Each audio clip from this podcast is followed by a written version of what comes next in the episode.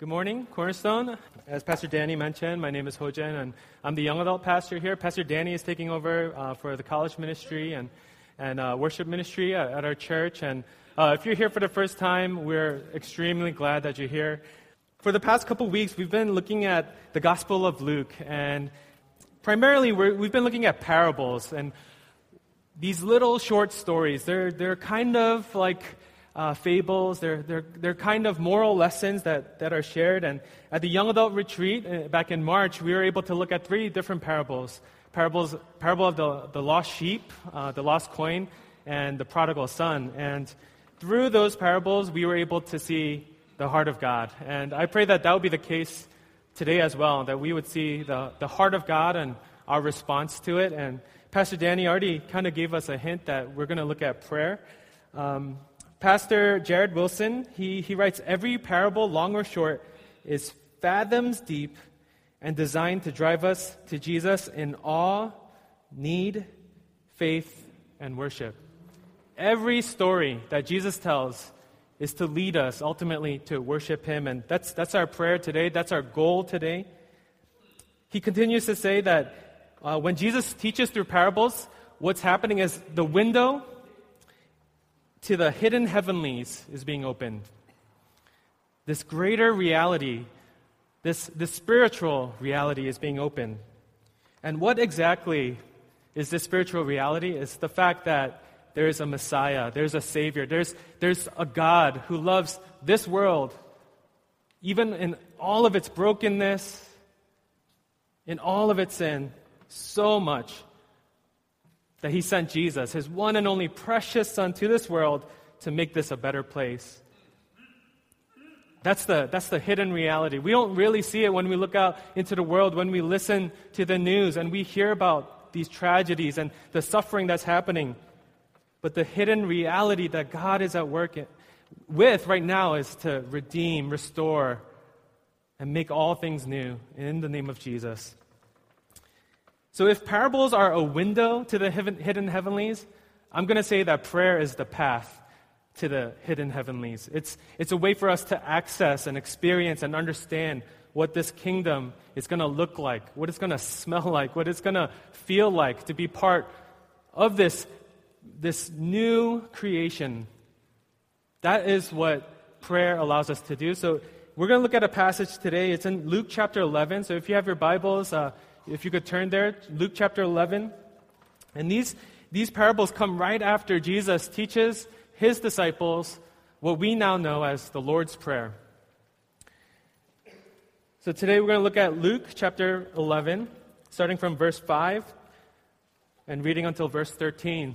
If you don't have your Bibles, you can read along with me on the screen. Luke 11, 5 to 13. And he said to them, Which of you who has a friend will go to him at midnight and say to him, Friend, lend me three loaves, for a friend of mine has arrived on a journey, and I have nothing to set before him. And he will answer from within, Do not bother me, the door is now shut, and my children are with me in bed. I cannot get up and give you anything. I tell you, this is Jesus speaking, I tell you, though he will not get up and give him anything, because he is his friend, yet because of his impudence, he will rise and give him whatever he needs. And I tell you, ask and it will be given to you, seek and you will find, knock and it will be open to you. For everyone who asks receives, and the one who seeks finds, and to the one who knocks it will be opened. What father among you, if his son asks for a fish, will instead of a fish give him a serpent? Or if he asks for an egg, will give him a scorpion? If you then, who are evil, know how to give good gifts to your children, how much more will the Heavenly Father give the Holy Spirit to those who ask him? This is the word of the Lord. Thanks be to God. Uh, to be honest, uh, prayer is something that I've wrestled with with most of my upbringing. I, I grew up in the church. Um, my mom tells me that when I was in her womb, uh, we were going to church. So all I know is what it means to be part of a church. I've memorized the Lord's Prayer um, and recited it every Sunday. I, I knew it in both English and Korean and, and just understood that prayer was this serious thing. Part of my faith journey includes, um, yeah, seasons of being guilted into attending every prayer meeting that my church had. Um, uh, my, my church had early morning prayer, prayer meeting for an hour every weekday uh, in, in college. And on Wednesday night, they would actually start prayer meeting at 10 p.m. and go until 3 a.m. Uh, and it, it was this, like, I mean, I'm really thankful for that experience, but I remember feeling so guilty whenever I, I went to these prayer meetings and I didn't know what to say, or if I fell asleep at 3 a.m., which, you know, sounds pretty reasonable. But just getting really confused. And then you get to uh, a place where you're asked to start to pray out loud in front of people. And some of you, this is one of your biggest fears. I know this. I've talked to some of you. The last thing you want to do is pray in front of people. We're, we're so concerned about saying the right words and saying it in a, in a right way. Is it theologically correct or not? We, prayer is this weird, weird spiritual discipline. And it can be confusing, but I want us, I want us to see through these parables, through, through these short stories, that what Jesus wants is not perfection. He really wants us to understand who the Father is who He is, what He longs for, and, and the type of um, affection He has towards us. And one thing that is absolutely certain is that prayer is a non negotiable in Christian life. It's, it's a must. In order to have a relationship with the living God, is prayer. Uh, American pastor and author A.W. Tozer, uh, he wrote one of my favorite books. It's called The Pursuit of God. And he writes, The only path to holiness is time in God's presence. That's the only path to becoming more and more like Jesus is time in his presence, is prayer. Uh, again, I, I said earlier in this passage, right before verse 5, Jesus teaches, actually, Jesus himself is praying in verse 1 of chapter 11. He's praying, and the disciples take notice and, and they ask him, Lord, teach us. Teach us how to pray. And Jesus teaches them the Lord's Prayer.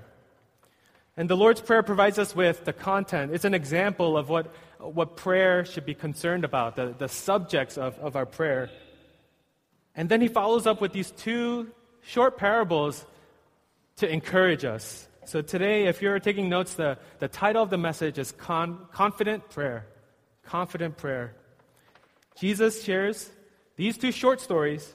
He wants us to, to pray and to keep on praying. In verses 5 to 7, uh, Jesus asks his disciples a rhetorical question. And we almost lose what happens in this rhetorical question because this rhetorical question is actually a story. If you look at the beginning of verse 5, the quotations start, which of you, and then at the end of verse 7 is a question mark. So Jesus is asking his disciples, what would you do in this situation, essentially? So let's, let's look at this situation. He says to them, Which of you who has a friend will go to him at midnight and say to him, Friend, lend me three loaves, for a friend of mine has arrived on a journey, I have nothing to set before him. This is the setting. He's saying, Hey, disciples, imagine that you're a host, that someone has shown up at, at your house and in Jesus' day, they lived without cell phones. They didn't have GPS, like, oh, estimated time of arrival is 9 o'clock at night, so have the food ready by then. No, people traveled as long as they could based on the conditions, the weather conditions, road conditions, whatnot, and show, showed up whenever they showed up.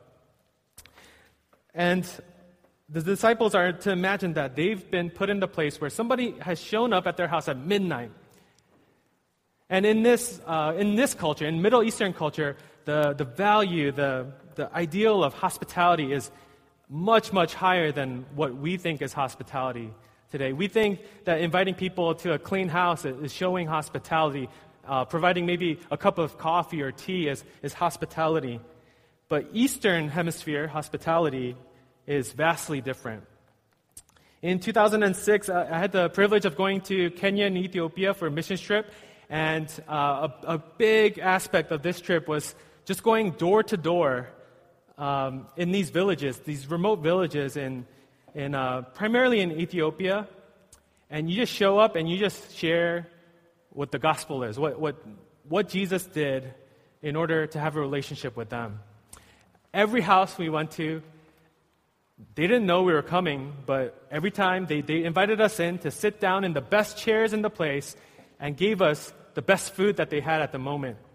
Uh, I had some really good food, like mangoes, like right off the tree, bananas, like they, they don't taste like what you get at like Stop and Shop and, and Shaw's over here, like better than Whole Foods. Um, and then I had some weird stuff. Uh, I, I, didn't know what half of the stuff was. Um, I had something like made with pressed banana leaves, and it was gray. Like when food looks gray, it doesn't look that appetizing, but they were presenting me with the best. I had coffee, and uh, you know, today we grind the coffee by pressing a button in our electronic grinders. Do you know what they do in Ethiopia? It's a huge, it's like a, it's like a container for a potted plant, and they have these huge wooden beams, and two people are taking turns crushing the coffee beans. And it's the best coffee I've ever had. But in Ethiopia, it's a luxury to put butter in it, and um, I did not enjoy that. Uh, butter in your coffee, I hear it's like a, a, trend now, but whatever the case is, they, they offered me the best. They offered our team the best that they had. And this is the, the feeling that, that we get when Jesus says, Imagine you are in this position of needing to host this visitor, this traveler who has ended up at your house. The pressure is on. You need to provide him some food. So Jesus says, What would you do in this situation?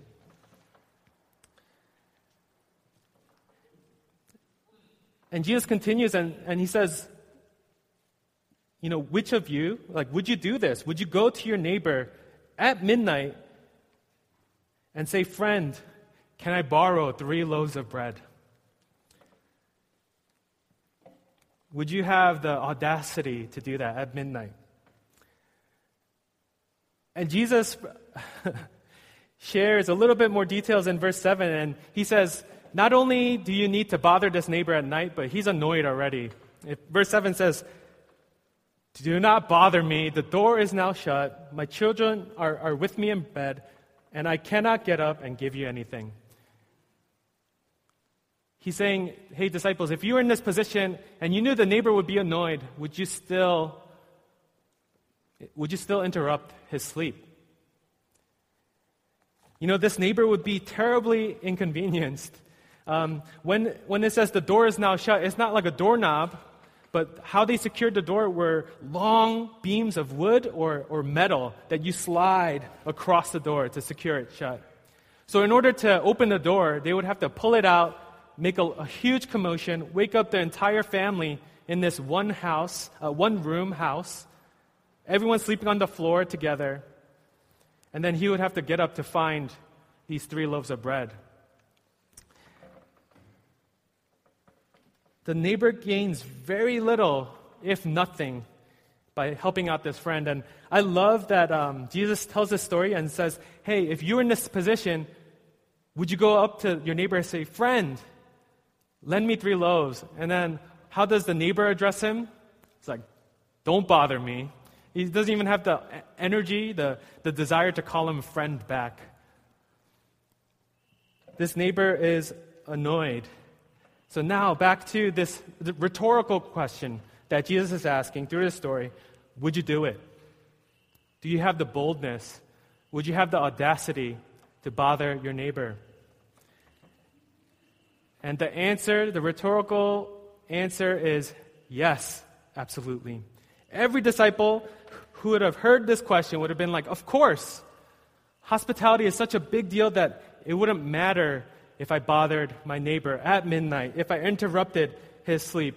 His inconvenience is far less important than showing proper hospitality to my guest. And in verse 8, Jesus tells us, he shows us that the answer is yes, indeed. Because this neighbor, you know, in the first part of that verse, read it like, he will not get up and give him anything because he is his friend. That's not the basis for why he, will, he is going to give him the three loaves. The reason why the neighbor will give him is because of his impudence. And that's an everyday word that we use, right? Impudence. Um, but that word is that is translated as, as that is only here in this passage, in all of the New Testament. But the feeling that, that it conveys is this quality of not worrying about what is proper, a level of shamelessness, and a, a level of ignoring traditions and conventions.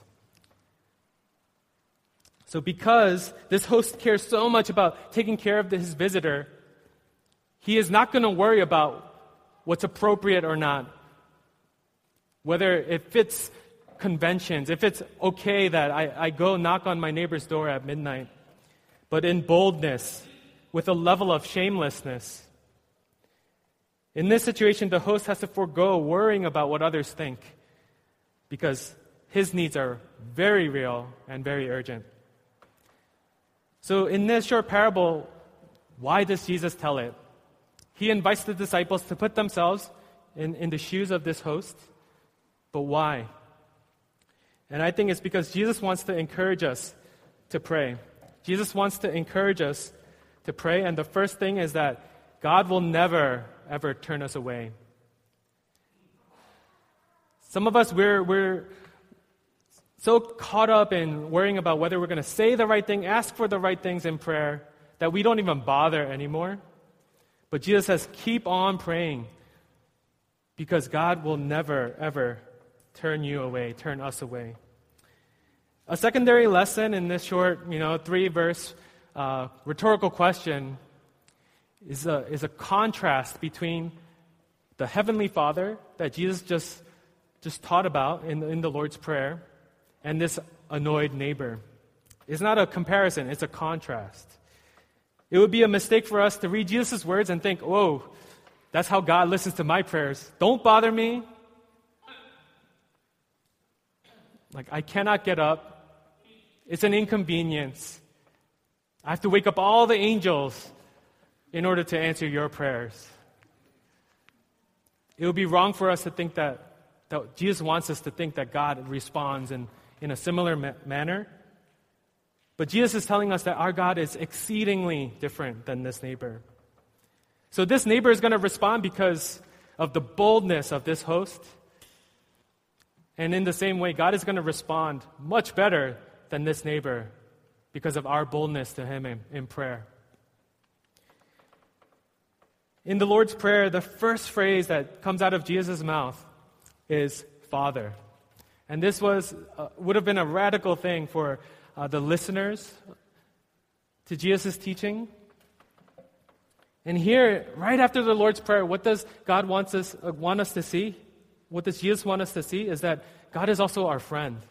We can go to him in the middle of the night for an urgent need and say, Friend, I need your help.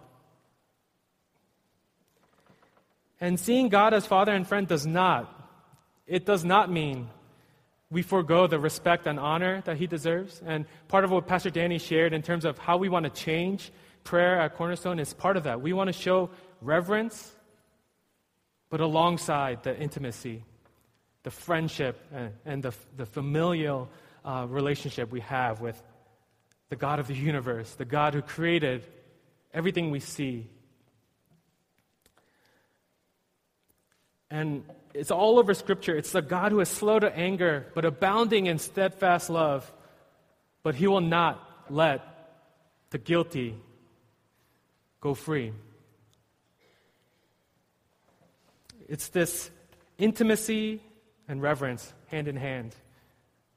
And Jesus invites us to be bold to this God. Jesus shows that we have intimate access and relationship with Him and that He will never turn us away. He's going to hear every request, which is why Jesus tells us to ask and seek and knock. Jesus says, Ask and it will be given to you, seek and you will find, knock and it will be open to you. There's three verbs there that Jesus commands to the, his disciples ask, seek, and knock. Asking indicates a need that, that, that has to be fulfilled. Seeking entails something that is missing or something that was lost. And knocking involves a door that needs to be opened.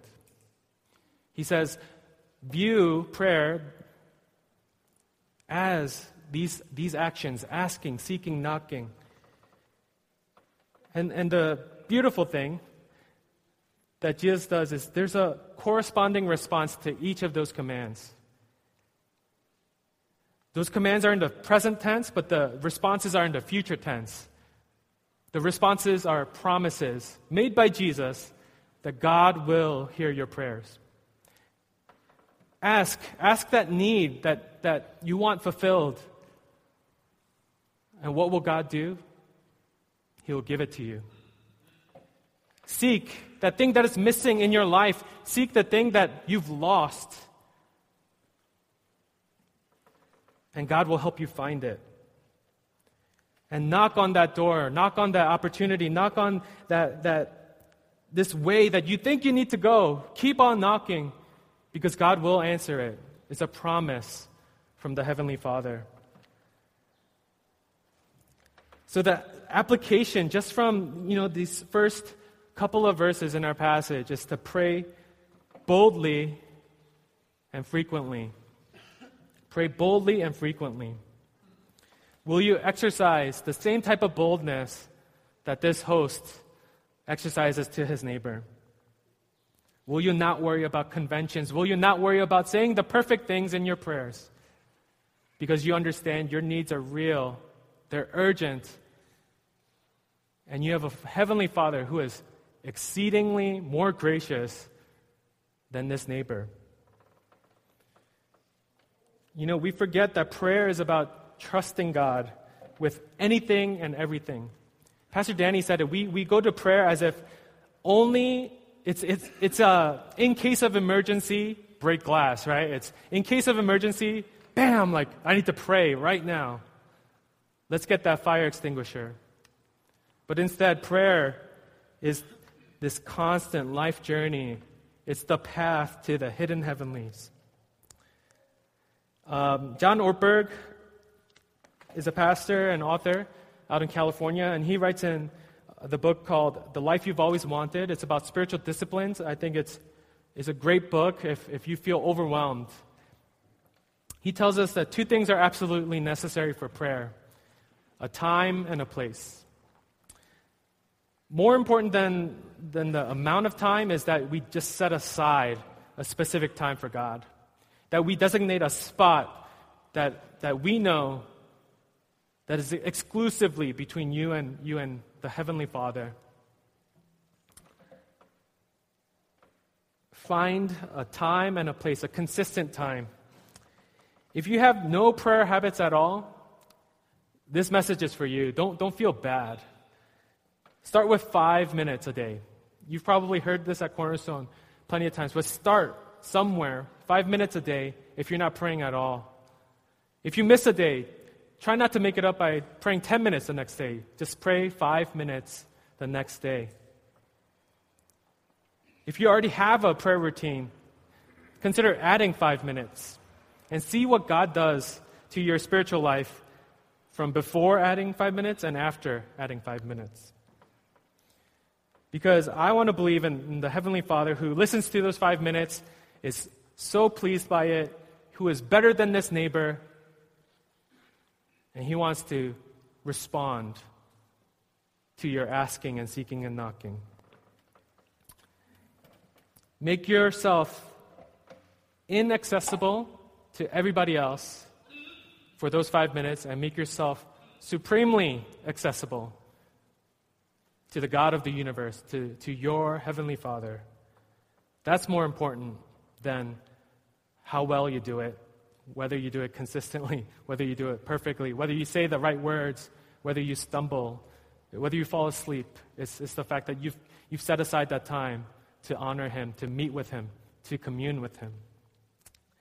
Jesus gives us um, another mini parable afterwards in verses 11 to 13. It's another encouragement to pray. Jesus asks another rhetorical question here. He says, What father among you, if his son asks for a fish, will instead give him a serpent? Or if he asks for an egg, would you give him a scorpion? I think this rhetorical question is easier to answer, and it would be a resounding no. There's no, even, even the, the worst parent in the world would know better than to do that. Because in, in Jesus' day, fish and eggs were staple ingredients of the diet of the average person of that time. Fish and eggs were, were common uh, components of the meal. When, when a child asks you for their bare, the bare necessities of life, and instead you give them serpents and scorpions, the things that are harmful, poisonous, and deadly, even human parents know better than to do that. Jesus is making his case very clear, and he says that human parents know better and again, he contrasts human parents, earthly fathers and mothers, to who? The, the great Heavenly Father. And that phrase right there, how much more? How much more will the Heavenly Father give you good gifts? How much more? Uh, there's, there's this video I saw this week, and I'm going to show it to you. It's just a minute long. Um, I, I, when I, I, saw this video, I was like, oh man, like, not only is it super cute, um, it, it was really encouraging to me. So, if we're ready for that. Uh, context she's watching Lion King at a very important scene when Mufasa dies.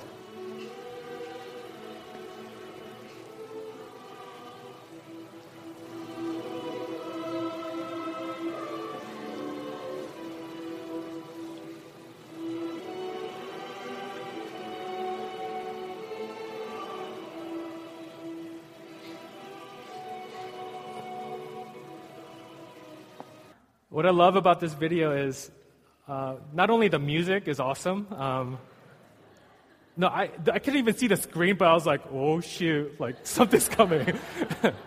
that soundtrack is epic if you, if you haven't watched that movie. But this child is encountering sadness.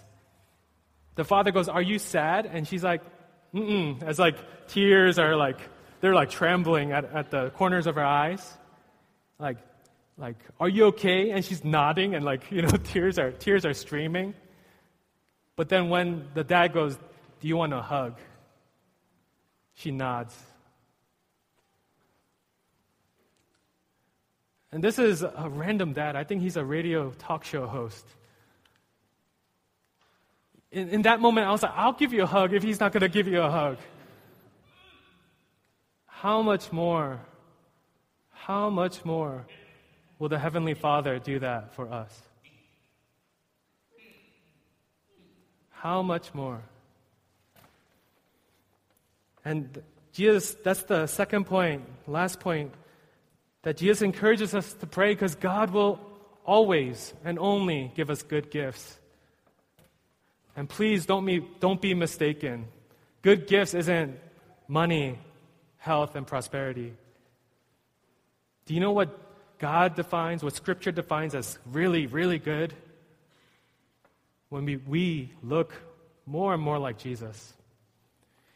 In Romans 8 28 to 29, we, people always quote 28, but they don't keep reading. We know that for those who love God, all things work together for good. For those who are called according to his purpose. And what's his purpose? That those he foreknew, he predestined to be conformed to the image of his son. When Jesus, when God sees us look more and more like his one and only son, God looks at, looks at that situation and says, That is very, very good. That is where we find our greatest joy, our, our greatest peace. And you know, the craziest thing that I wrestle with a lot is that Jesus has unanswered prayer, at least not in the way that he wanted. Philip Yancey writes When Jesus prayed to the one who could save him from death, he didn't. He didn't get that salvation. Instead, he got salvation for the world. Prayer forces us to look beyond ourselves and be consumed about our circumstances and start to see what the heavens are doing, what's happening, what's, what God is at work for the kingdom, and what is ultimately good. We begin through prayer. You know, we, we can go to Him really boldly and share what's on our hearts, like read the Psalms Read Psalm 13. I think it's one of the most honest Psalms in the entire Bible. We go to Him and we could be very honest, but we have to trust that He's good and that He's going to give us good gifts. And uh, Luke is like, he's genius because what, what does he say? How much more would the Heavenly Father give the Holy Spirit, the greatest good gift that God could ever give to us is the Holy Spirit. Luke, the author of this book, also wrote the book of Acts. And Luke is always saying throughout the book of Acts that it's the Holy Spirit that is building the church. It's the Holy Spirit that empowers the disciples to bring others to come into knowledge of the real, one and only God. The Holy Spirit delights to point us to Jesus the Holy Spirit wants us to find our greatest joy in bringing glory to God. So, the application for, for these last set of verses is to pray patiently and confidently. Pray expecting an answer from the Heavenly Father. He doesn't waste a single prayer you lift up to Him, He will answer it. Will you keep asking, seeking, knocking? Will you keep asking, seeking, knocking until you receive the Holy Spirit? And be open to the fact that His answer might not be exactly the answer you were looking for, but it's, it's the answer that we need. It's for our good, it's for the good of, of the world. And this is where a lot of us struggle to pray. Because when we don't get what we want, we start to doubt the nature of God. We start, start to doubt the value of praying. And for, for those of you who are struggling in that arena, interact with others who have experienced answered prayer.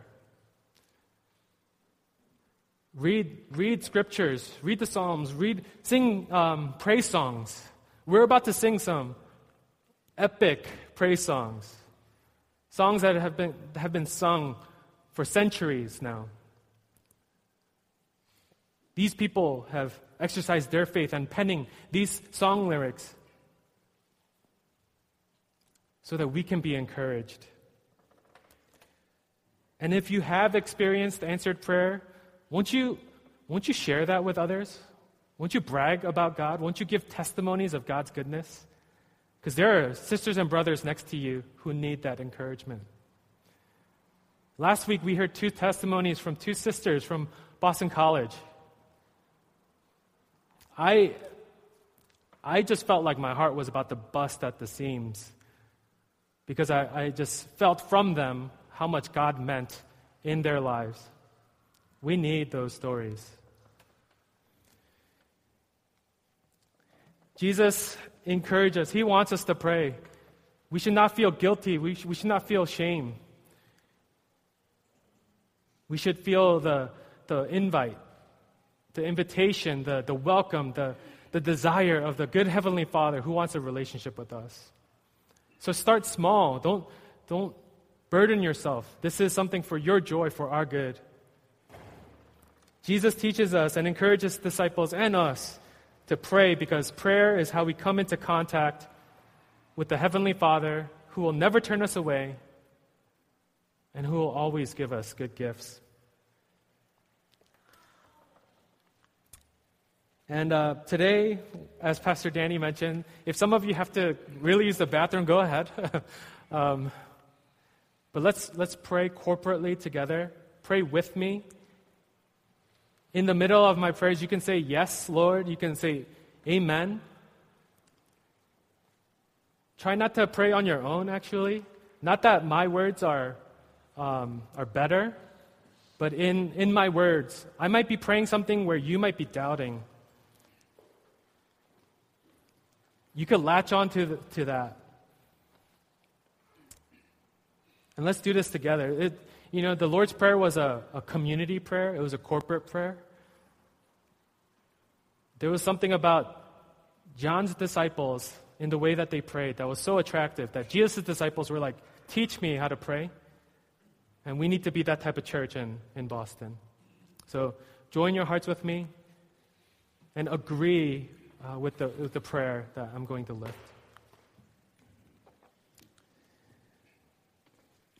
Heavenly Father,